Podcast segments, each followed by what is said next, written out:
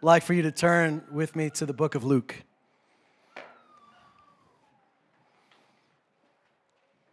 Well, we just saw a child dedication, so let's read about one too, huh? For these three weeks in December that we have to minister the word, because Christmas is going to be a bit of a different service, New Year's is going to be a bit of a different service.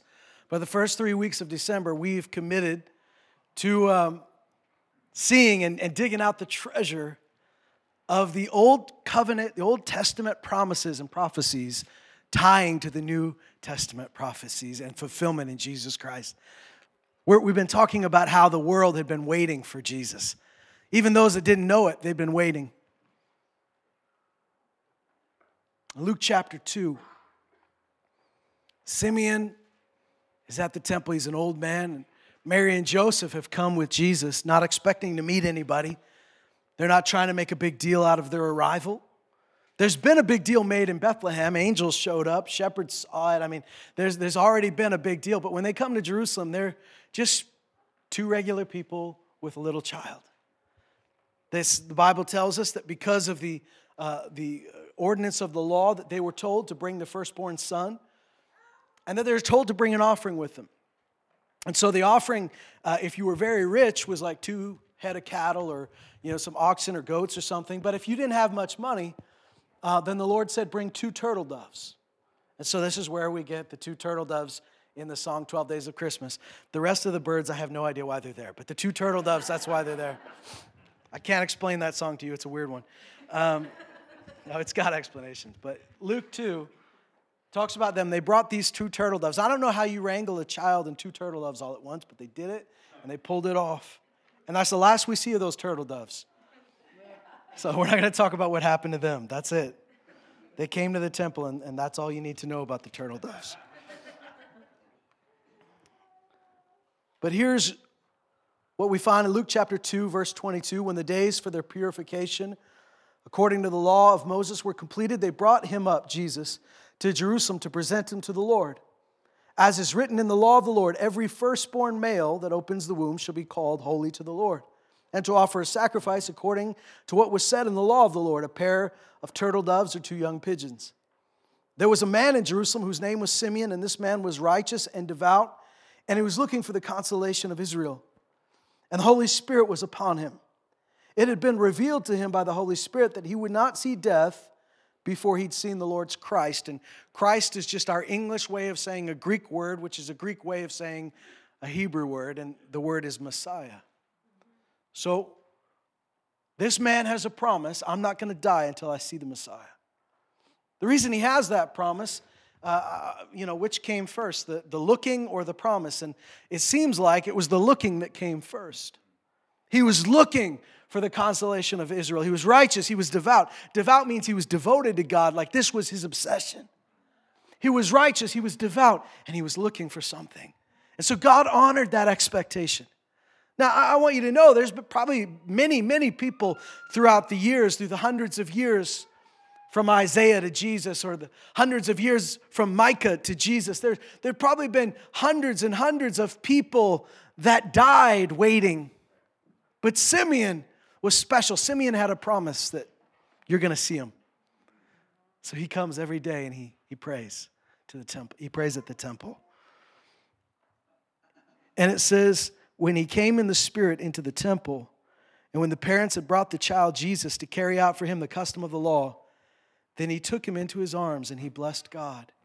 And he said, Now, Lord, you're releasing your bondservant to depart in peace, according to your word, for my eyes have seen your salvation, which you've prepared in the presence of all peoples. And peoples here is, is a word ethnos, it means every, every nation.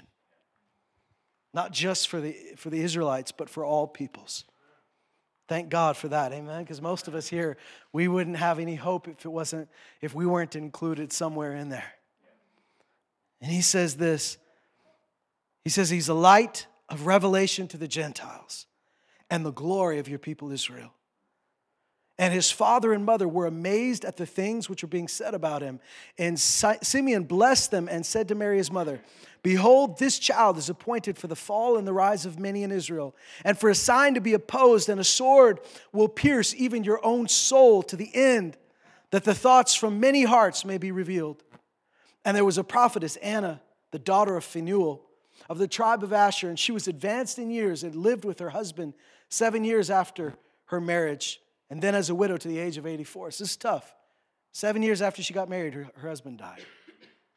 So what she does is she says, Well, I'm not wasting my life. My husband's dead. I'm going to go to the temple. I'm going to go and pray. I'm going to go be devoted to God. So she got married probably very young. And then to the age of 84, she's been serving the Lord. She's been praying. And she says this, Eh, or eh, the scripture says this about her, that she never left the temple, serving night and day with fastings and prayers. And at that very moment, she came up and began giving thanks to God and continued to speak of him to all those who were looking for the redemption of Jerusalem. Let's talk about the two things that these people were looking for, that Simeon and Anna were looking for. Simeon was looking for the consolation of Israel, Anna was looking for the redemption of Jerusalem. Now, we could take this at, at very, very face value and say, well, they're looking for deliverance from the Romans. I'm sure that they want that. I'm sure that they're expecting that God at some point is going to do that. But it doesn't sound like that's the only thing they're looking for because if they were looking for that, they probably wouldn't be looking at a little baby from Bethlehem. They know that something more is happening, they're aware of something greater at work. You know, we, we read this a lot and we don't actually, talk about too often what consolation of Israel might, might even mean. What is the consolation of Israel? Anybody here really looking for consolation? Right? Is that, is that your number one on your wish list today? I want some consolation. It's not a word we hold in high regard, is it? You get a consolation prize, you're not too happy. To be consoled, we forget what that might mean. To be comforted. Maybe you've heard the song, God Rest You Merry Gentlemen. Can anybody here just tell me what that song's all about? Right? I remember growing up hearing, God rest you merry gentlemen, let nothing you dismay. Remember Christ. Who are these merry gentlemen? Why are they resting? Why are we telling them to rest? And oh, tidings of comfort and joy. And so, we, joy, I get that. Comfort, what? They're already merry. These gentlemen are merry. Why do we need to comfort them? And maybe you're wondering this. Comfort and joy is something we find out throughout the scripture. So when we talk about comfort and consolation, it's the same word. And, and really, Part of the problem is that the, our, our version of comfort and consolation is very shallow. Somebody needs comfort and consolation. What do we do? There, there. Here's a Kleenex. Um, I, you know, here's a hug, a Kleenex. You're snotting on my jacket. Don't do this too much. Like we, we offer very some cushy pillows or something. We, you know, I don't know what you need. But the consolation of Israel, I mean, this is something this man has been waiting for all his life. He, what he's not looking for is that there, there, it's going to be okay. He's looking for real salvation because he's been waiting for a Savior. He's been looking for a Savior. He's been looking for someone to fix all of this. Anna's been looking for redemption. They understand, now listen, they understand that that redemption, that that consolation is coming in the form of a person. That's why they're so excited about this kid. They know this is the one. How do they know that? Is there a halo over Jesus' head like we always see in the pictures? you imagine how freaky that would be to send your kid to preschool and he's got a halo on his head? I wouldn't want that, right? Jesus didn't walk around with a halo over his head. Nobody else is aware that this crying baby, or maybe a laughing baby, whatever the baby was doing at the time, is the Messiah, is the Son of God. Nobody else knew this, but Simeon knew this. Why? Because he went into the temple in the Spirit. You see, the problem is, is we've trained ourselves to always observe through our physical senses and just say, well, this is what it seems to be based on your limited experience and knowledge.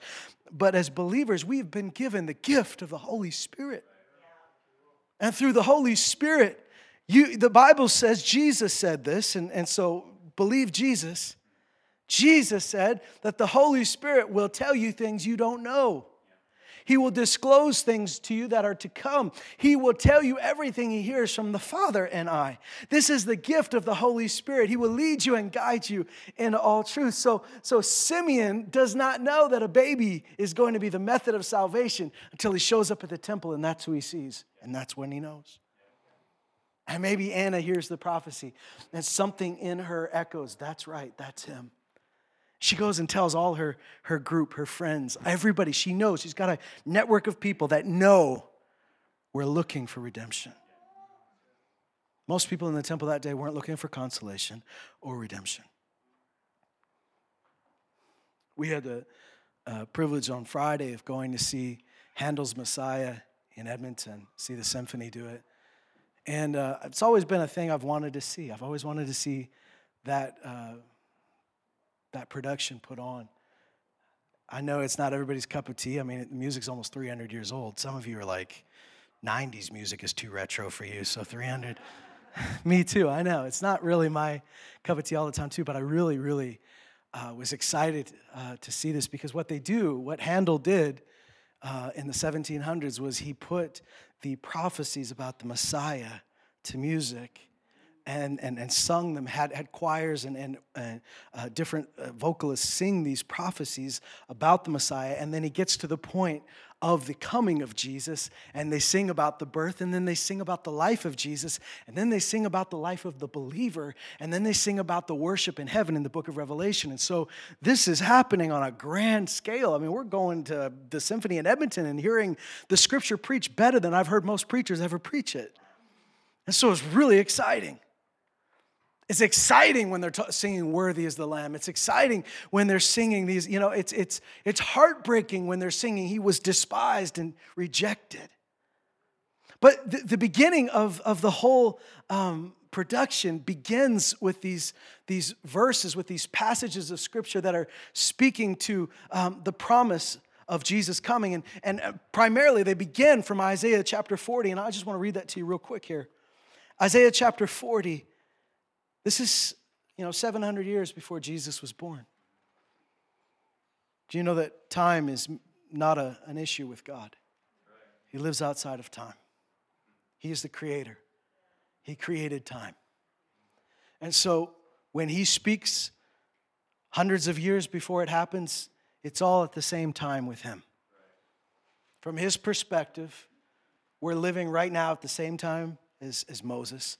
We're living at the same time. You know what I mean? He knows how time works, He created it. But what I'm saying is, He's, he's not waiting to see how things will turn out. As He says it, it's happening. And so when He spoke this, is just as real. It's not like hundreds of years away, it's, it's real. Isaiah 40, verse 1 says this Comfort, oh, comfort my people. Why is he having to say this? Because if you've read the prophets in this timeline, in fact, most of the prophets in the Old Testament that we have written down, a huge chunk of them aren't, aren't uh, prophesying in the best of Israel's years or the best of Judah's years. They're prophesying in the midst of chaos and impending destruction. Isaiah has the privilege of being alive for the fall of Israel and also the fall of Judah. He's watched it. He's seen armies at the gates. He's seen the enemies coming, or right before the fall of Judah, rather. But he's been telling him, it's coming, it's coming. The, the, he prophesied about the Assyrians coming, prophesied about the Babylonians coming. Micah, living at the same time, prophesied these things. And so, really, the first duty of these prophets is to warn people like, guys, you've turned away from God.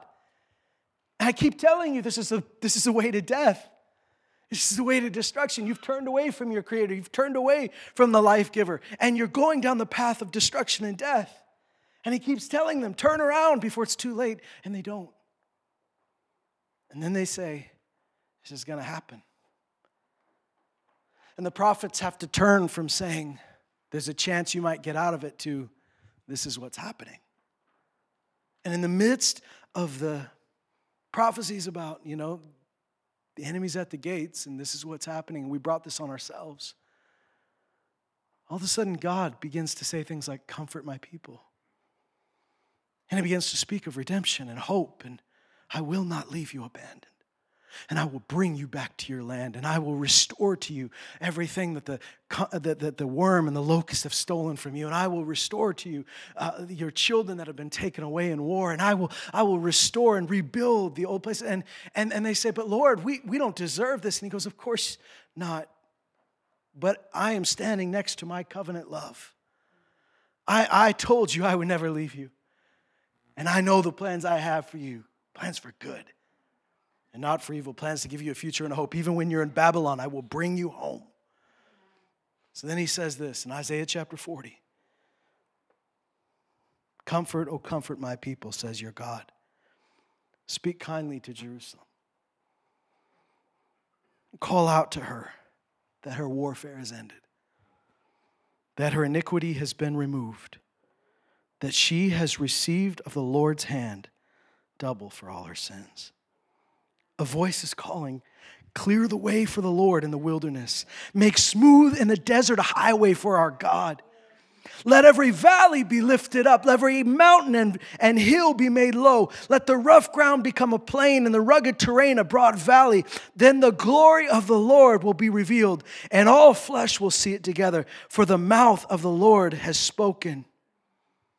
That's the promise right here. In the midst of, guys, it's gonna get bad. In the midst of the Assyrians are coming and, and the Babylonians are coming. In the midst of all this, comfort my people. Well, how do I comfort your people? telling them there's a silver lining in every cloud, telling them ah, it's probably going to be okay, things tend to work out, or giving them something solid to hang on to. I don't know about you, but false hope to me is worse than no hope at all. I'd rather you not lie to me. Don't say something to me that's not true. Don't try to make me feel better with something that doesn't actually help me. Now, maybe everybody's different.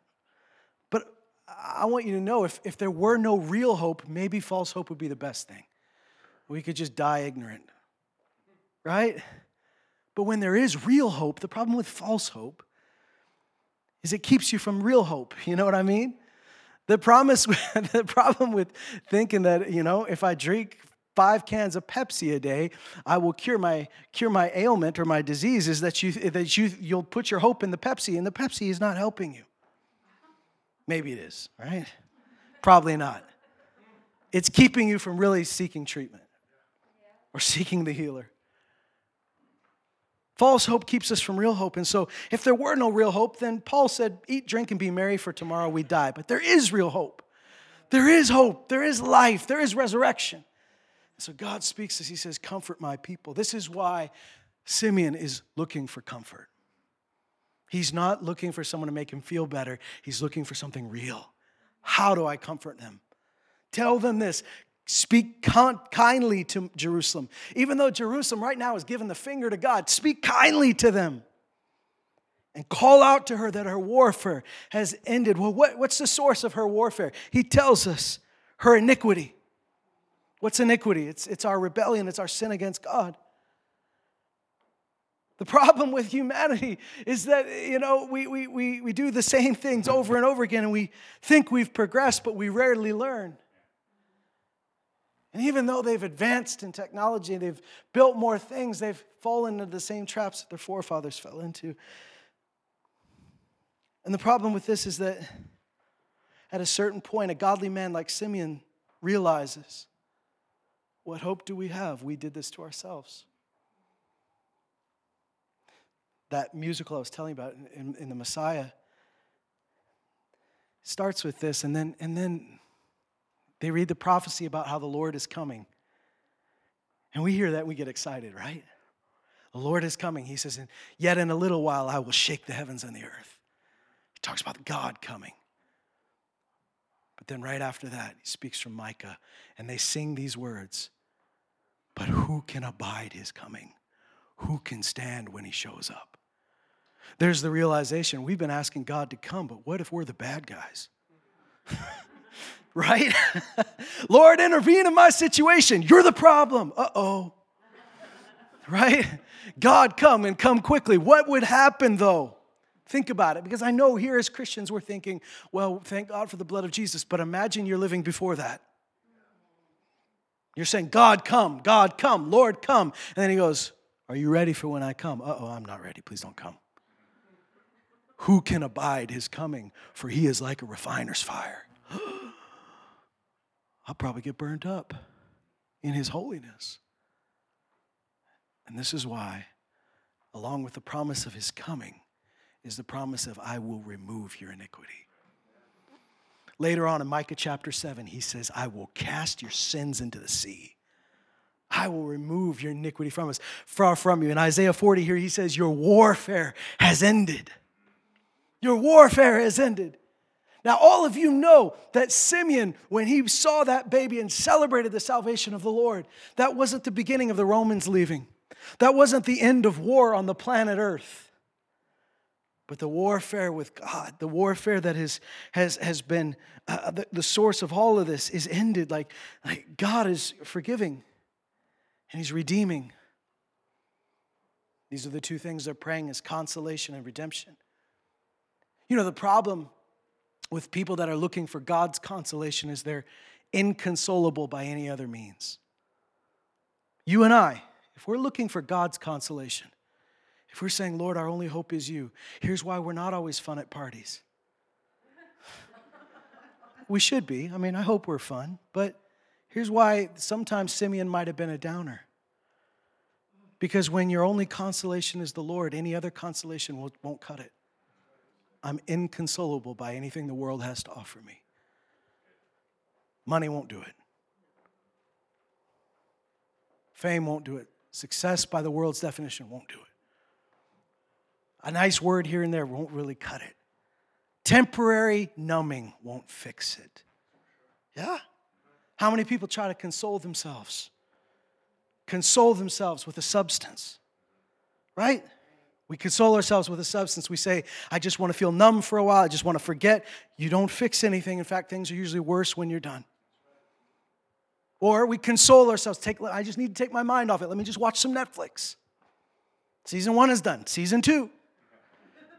Just turn my brain off. But you know, nothing has been accomplished, nothing's been fixed. Right? Because, because what, what we're, all we have are, are just coping mechanisms, but what the Lord has is the answer. What God offers is something. So, so Simeon is, is weighed down and, and, and full of the knowledge that we can't get ourselves out of this mess. We made the mess, but we can't get ourselves out. What could we ever do to, to redeem ourselves from what we've done? We did this. We did it. But he's full of hope because he's read these prophecies and they've been passed on from generation to generation. The oral history has said it. They have trod the ancient path and it's been passed on from generation to generation. A Redeemer is coming. And when they open the scrolls and they read it, it's, it's confirmed to them again I will come again. And when I come, this is what I'm doing I am bringing a new covenant to you. And there's hope again. So Simeon goes from being somebody that was, would probably be you know, the most depressed guy to being one of the most joyful guys because he believes God. Right? So why are we joyful? I mean, if we were if all we were aware of was our own shortcomings, we would be the most depressed people on the planet. But we, we should be the most joyful because we are aware that our Redeemer lives and we will see him. And that he has done what I could not do. That his mercy took my past and nailed it to the cross. His grace put me in, in that same coming out of the grave through the resurrection. And while my past is nailed to the cross, my future came out of that grave new and redeemed and with a purpose and with a destiny and with Christ in me, the hope of glory. We have hope of glory. There is consolation. We've been waiting for it. We've been waiting for a Savior. The only thing that's going to bring it. So when we say tidings of comfort and joy, next time you sing that song, you'll get it. Maybe you already did, but you'll get it even more. When you hear that, oh, tidings of comfort, I want you to think about comfort. The Savior has come and comforted his people. See, the first good thing is that you realize you need a Savior, right? The problem with all the people around Simeon is not that they're not, ex, you know, it's not that they're inconsolable and they refuse to believe God's helping. Most of them don't really think about the fact that they need it anymore. They don't need a Savior. Most of us get very comfort, comforted and comfortable in our own situations. Simeon's aware, I need a Savior. We need a Savior. Anna's aware, we need redemption. So they're waiting. Re- remember reading a story of Martin Luther, who is a monk in the Roman Catholic Church who came upon the revelation that salvation was by faith alone. But before he came to that revelation, he was very depressed and miserable. He walked around just depressed, miserable, because he was a man who had taken on his, taken on his own guilt and he walked around with it. He was aware of his own sin and he walked around with it. He was miserable, he was inconsolable, he was just not a joy to be around. He would beat himself, he would make himself suffer, and didn't make it any better. One day he's looking in the book of Romans. He's thinking about the fact that God is a just God. I'm not sure I want to meet a just God because if he's a just God, I know what I have coming to me. But he comes upon this passage in Romans. And thank God he, he was given access to this wonderful word of God and training to read it. In Romans chapter 16, he reads this and he says, So it is by faith alone. And he writes it in Latin in his margin faith alone. And he realizes that what I couldn't do for myself, God did for me. And he talks about the great consolation and joy he felt at that moment, the comfort and joy he felt when he discovered in the Word of God what you couldn't do, Jesus did. And it was like he met the Savior for the first time again. It was like he met this. It was like I've been talking about the Savior all my life. I've been preaching about the Savior, but it's like I met him for the first time. And he resurrected that truth that had been lost to him, that it was by faith. Jesus did it. Somehow by his work I am saved. By grace through faith am I born again. And every one of us eh, has a yearning, not only a yearning and a knowledge. So let me, let me just speak to you. If, if you're here today and you don't know the Lord and you came to hear, you came here on the fence. I'm aware that sometimes we're in that place, and one of the most beautiful and glorious things and merciful things God can do for us is expose our own nakedness so that he can put clothes on you. Because as long as the emperor is riding around saying, I have clothes on, he's a fool. But when you know you're naked, what did Jesus say in Revelation? I want to tell you, you think you're doing well, but you're not. He said, You're naked and you're miserable, you're poor, and you're blind. And Jesus doesn't say that to condemn them. In fact, the opposite. He says, So come to me and I'll put a robe on you. Come to me, you who are poor, and I'll give you gold refined by the fire. Come to me, you who are spiritually blind, spiritually poor, spiritually naked, spiritually blind, and I will put salve on your eyes and you'll be healed. Jesus does not expose your lack so that you can just be miserable. Jesus exposes it so that he can meet that need. He can be the Savior. So that you pull up to the table and say, I realize now I'm hungry. I realize now I need you. And one of the greatest things that can happen to you is that you would get to that point that Martin got to, where you realize, I'm miserable without a Savior, so I must need a Savior. Right? I want to read you something as we begin to, to wrap this up in Matthew chapter 5. It's called the Beatitudes, but if you were like me growing up, that didn't have a lot of meaning. You know, beatitude wasn't a word I knew but literally just means the blessings. Matthew 5 1, when Jesus saw the crowds, he went up on the mountain, and after he sat down, his disciples came to him. He opened his mouth and he began to teach them. Who's them? The disciples.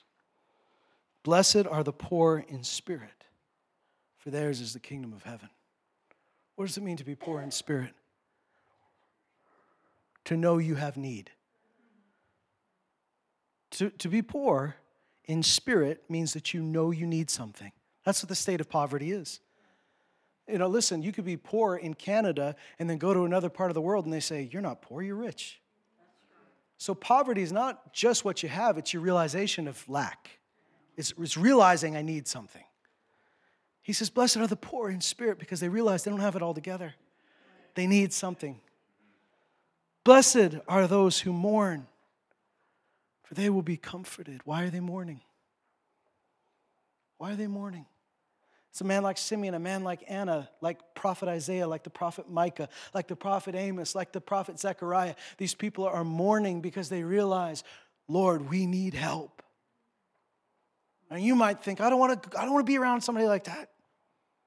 I don't want to be around Isaiah. I don't want to be around Jeremiah, the weeping prophet. Wrote a whole book about crying. I don't want that. Yet they're not crying because they're Eeyore. They're not crying because they're just emo and they're miserable. They're mourning because they've sinned against God. And they realize, Lord, we need you because we've messed things up. And while everybody else comforts themselves with temporary pleasures, these guys are realizing, shoot, we don't have a leg to stand on if we stood before God. So Jesus says, You who mourn, I've got good news for you. You're going to be comforted. How? Through me, through Jesus. Blessed are those who mourn. You're going to be comforted. Blessed are the gentle, for they shall inherit the earth. Blessed are those who hunger and thirst for righteousness, for they will be satisfied. Do you hunger and thirst for righteousness? So we have the first part of these sometimes are the hard things, right? Poor in spirit, mourning, gentle when you don't feel like being gentle, hungering and, and thirsting. These are the things we'd rather not feel. But Jesus gives you the good news, right? The good news is that you're blessed. The good news is those of you that are mourning, you're going to be comforted. The good news is that those of you who are poor in spirit, theirs is the kingdom of God. The good news is that those who are gentle will inherit the earth. The good news is that when you hunger and thirst for righteousness, God doesn't say, Good, I hope you're miserable. God says, I'll give you the kingdom. I will give you, I will satisfy you with my righteousness. The good news is thank God for those that are looking because they will find. The seekers will find. So let's never stop being seekers. Salvation belongs to God, and so let's remember He's the Savior. So you might say, "Well, I'm a believer already. I'm a, I'm saved already. I, am already I already gave my life to Jesus. Already, he already wiped my sins away. He washed me. He, he cleansed me. What what relevance does this have for me today? Well, number one, it tells us why this gospel is good news. Because somebody out there, somebody in your own life, is right now miserable and they don't know why. They're burdened down with the weight that they can't lift off their own shoulders. And you have good news. And to give good news, you got to receive good news. So the worst preachers of the gospel are those that don't receive it for themselves. How can you recommend a restaurant you won't eat at? How can you say, taste and see that the Lord is good if you're not pulling up to the table? Partake of his grace. Say, the Lord is good. I, I am, every day, I'm a beneficiary of the gospel of Jesus Christ. And on the other hand, guys, we are looking for the next phase of salvation. We're looking for more redemption. Because the Bible tells us, Jesus told us very clearly, I will come. Paul said, There is a crown of righteousness laid up for me, not only for me, but to all those who have loved his appearing. He wrote to Titus that God is looking for a people who are purified for his own possession, zealous for good works, eagerly awaiting the coming of the Lord, looking forward to the redemption Jude tells us this is how you should, in a world that's falling away, in a world with, with, with all this, this falsity, he says, here's how you stay on the right path. He says, you build yourself up in the most holy faith, pray in the Holy Spirit, keep yourselves in the love of God, waiting anxiously, looking forward to the redemption, looking forward to the return of Jesus. So we're still waiting for consolation. We're still looking for the redemption, aren't we? We've received it, but there's still something coming. Don't forget that. Peter said in the last days, people will say, What about that coming stuff, second coming stuff? Do we still believe that? He said, People will scoff and say, You've been saying that for years? Nothing's changed. He says, It escapes their notice that one day is like a thousand years to God and a thousand years is like a day. And the Lord has not waited because he's slow. He has waited because he's patient. And he desires all men to come to repentance and the knowledge of him. So God hasn't come. Jesus is returning, and friends, it, it very likely is soon. Now, what my definition of soon is and God's might not be the same. But I know that we're nearing that time. How will I live then? Knowing He's coming back.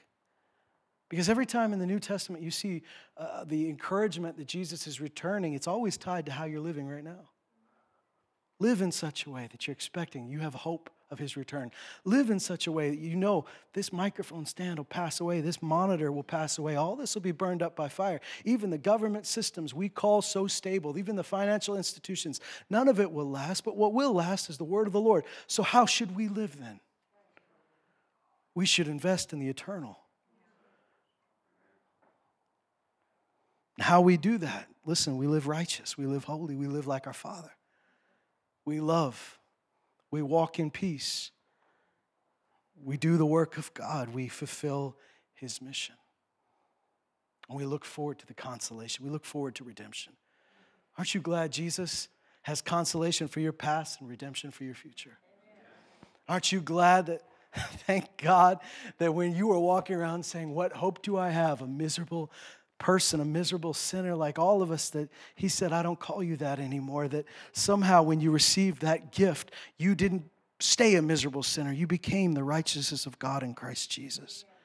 And aren't you glad that everybody stands at equal footing under the cross? There's not one race, not one age, not one type of person not one who has more education than the other, not one who has somehow been picked as a favorite. Not one of us stands higher than the other one, but we all stand equal in need of a Savior. We've been waiting for a Savior, and the Savior has come. And those of us that know that are still waiting for His second coming.